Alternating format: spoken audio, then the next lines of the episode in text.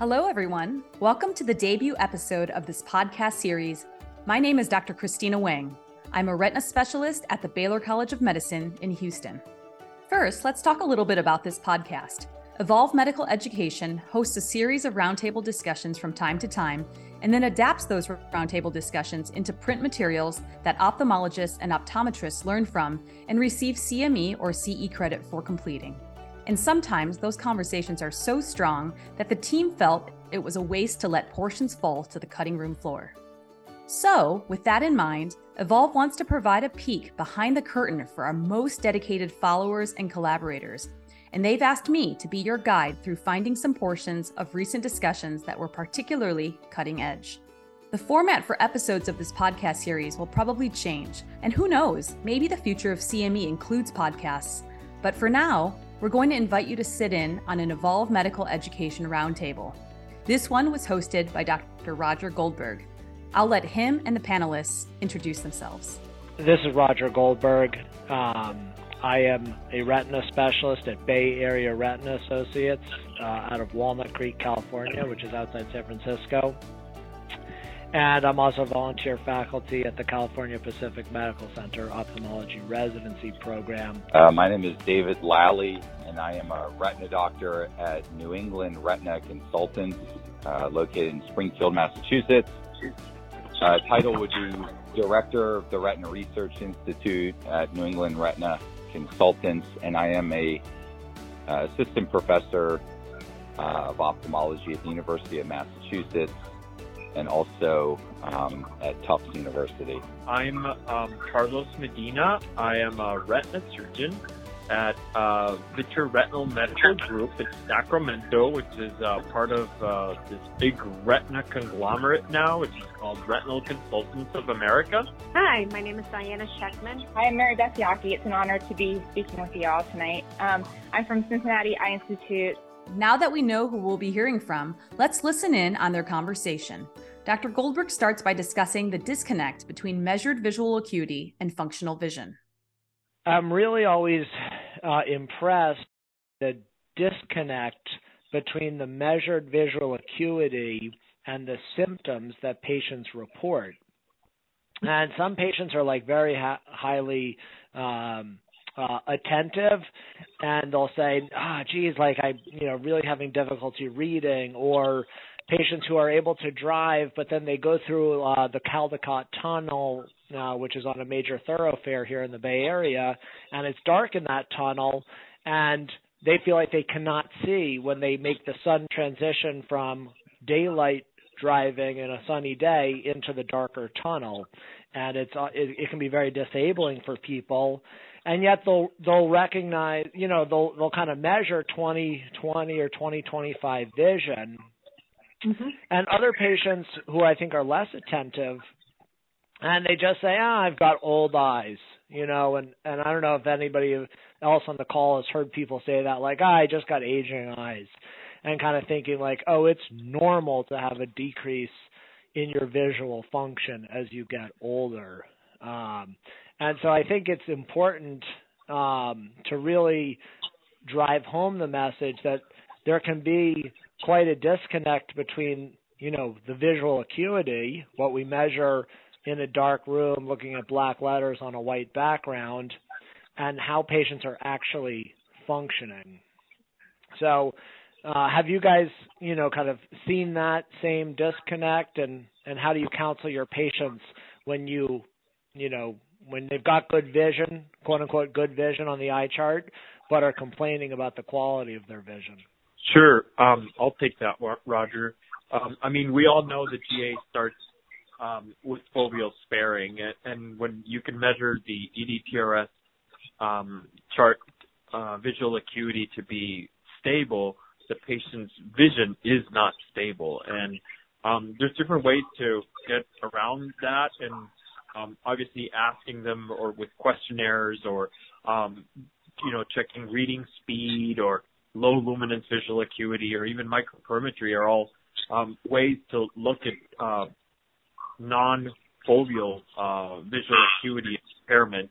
Uh, but you know, in a busy clinic, nobody really does that.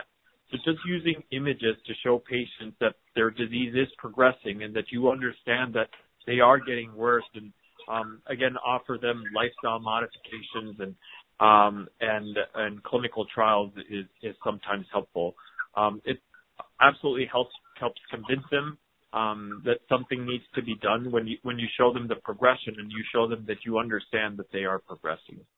I will echo that. I think it's invaluable to show the patient the fluorescein or the we can't do fluorescein necessarily at my practice, but the autofluorescence and just show them the, the growing uh, changes through through the imaging, and because it's hard to have the, the patient with their uh, friend who's who's come with them, who's driven them to the exam, and they're sitting in the seat and they're listening, and they're like, "But I don't understand." She just recorded 2025 visual acuity.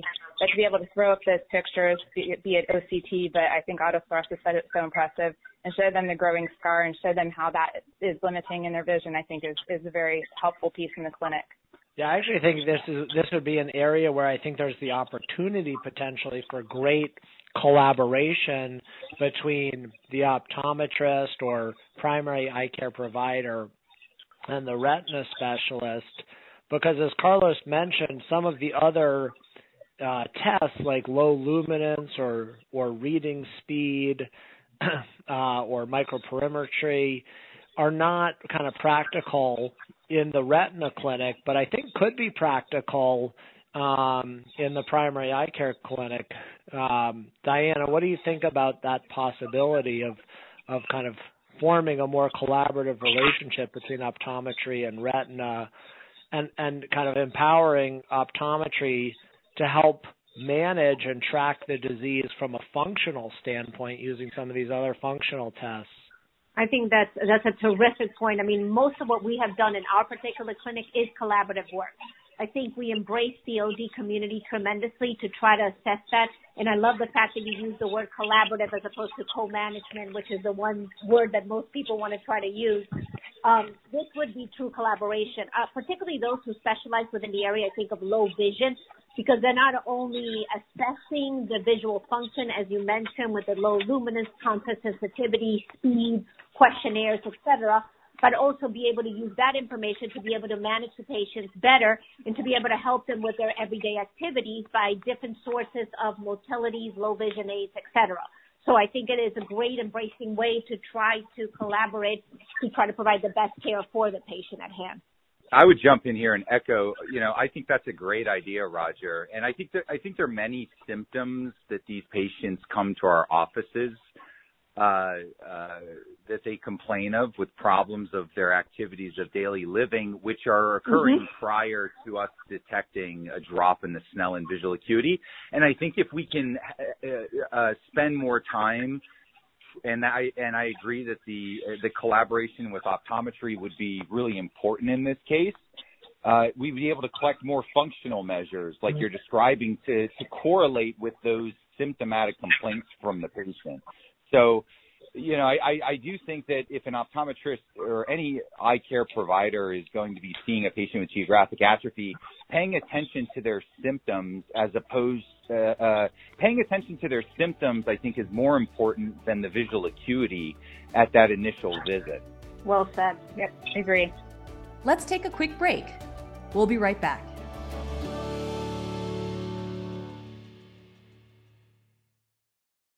Welcome back to the show. Let's get back to eavesdropping on a roundtable discussion moderated by Dr. Roger Goldberg. So, David, I'm curious. Uh, you're in, um, I guess, uh, Western Mass is a little bit more of a rural environment, and I suspect that you have quite a large uh, geography where patients are coming uh, from far and wide to see you. I'm in the Bay Area, which is uh, a little bit more densely populated and frankly more densely populated with medical providers, including the full spectrum of eye care providers. So I'm curious, kind of in your area, kind of what percentage of patients with GA uh, do you think, David, make it to your clinic versus are just kind of seeing their local ophthalmologist or optometrist and not making the, the bigger trip to Springfield to see a subspecialist? Yeah, it's, a great question. It's an important question, and we don't have exact data to know the answer. Um, I can tell you that being in a more rural area, you're correct that a lot of times patients have to drive one to two hours away to, to visit our office.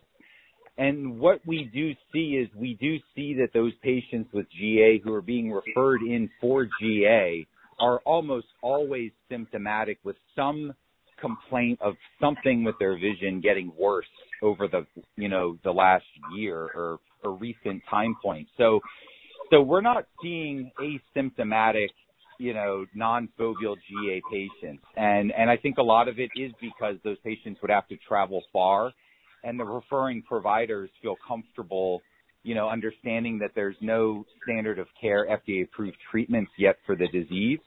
Um, although they may, they may in that case, discuss the options of clinical trials. And in that case, if the patient was interested, they may refer that asymptomatic patient to us. But that would be specifically for a patient who is interested in a clinical trial. And that's why it's been very important for us to, uh, as a retina practice, to stay in good communication with our referring doctors so that they understand what the options for clinical trials are uh, for their patients with geographic atrophy because the landscape is just changing very quickly. You know, every year there's just been an explosion of clinical trials for this disease, and so there's a lot of options for patients now uh, that they didn't have a couple years ago. If I may add one thing, which I thought was a great point that was just made, was the fact is that there is a, a difference in, or not a perfect relationship, I would say, between function and structure. What happens oftentimes, I can tell you from our referring ODs, is they often kind of worry more about visual function. So if someone has, say, a large GA center and they're 2400, they're actually more worried about that particular patient than unfortunately the one who is 2020 and maybe very, has very subtle changes. And we can do far more for that particular patient, particularly coming to clinical trials. So I think because there is such a difference between function and structure and the true understanding of the disease, making awareness, particularly for the referring doctors and education, becomes almost critical. Understanding there's a lot more that we can do for these earlier patients first, rather than someone who's already 2400. There's not much we can do at this point. Diana, that's uh, well said. Yeah, I, I, I totally agree that you know communicating with the referral base is super important. Um, we we serve a, a very uh, large catchment area with hundreds and hundreds of referral docs. And um, we found that the easiest, or at least I found that the easiest way to communicate with doctors is through our, through our patients' notes and just educating them or informing them of what we have available. So when I see a patient with geographic atrophy, I actually, you know, in the patient's notes say the patient qualified for this clinical trial that's looking into this, and and I find that they they like this because they feel that they actually and they did do actually something great for the patient and and for science and for humanity. Um, and you know, we also, or I also explained that there's a rate of progression and that there is foveal sparing, but that you know it's not going to be like this all you know for for a long time. That we know that foveal sparing GA will lead to foveal involving GA within several years, and that there is going to be some progression unless we enroll them in clinical trials, and whether or not they were able to be enrolled or not, and why. And uh, and the referral doctors, I, I think, uh, really really appreciate that. You know, I'd be curious just to continue this, you know, kind of structure function conversation, um, which is uh, you know, the disease can be asymmetric between eyes as well. And so maybe I'll start with Mary Beth. How do you think about the patient who has maybe pretty good sized GA but sparing the fovea and the other eye has intermediate dry AMD, good vision? Um, you know, and sometimes those patients, particularly I've if it's not their dominant eye or they're they're you know some patients just kind of pay more attention to each eye individually. Um, kind of how do you how do you think about that patient and uh, whether or not to pass a, pass that patient along to a retina specialist? So I think um, anytime I see GA in my clinic specifically right now, we are sending them to this research coordinator, to be quite honest. And the reasons we're also doing stem cell research for central involving uh, GA um, so we've done two patients with stem cells. And then, you know, in addition to the non-foveal involving GA, that's so important to educate the patient and, you know, let them know, I always let them know your eyes, you know, your right hand looks like your left hand, your right foot looks like your left foot. if I put my hand or my foot there, we know it doesn't belong just like your eyes. So if one eye is starting to lose vision, even if it's the non-dominant, I try to make them aware of it and the fact that the other eye may progress into the same uh, format as well in the future.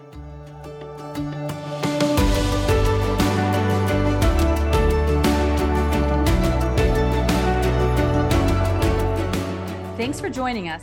Be sure to rate and review the podcast on Apple Podcasts or leave a review on Spotify if that's where you're listening. And no matter your podcast platform of choice, be sure to tap subscribe to get our latest episodes. Until next time, I'm Dr. Christina Weng.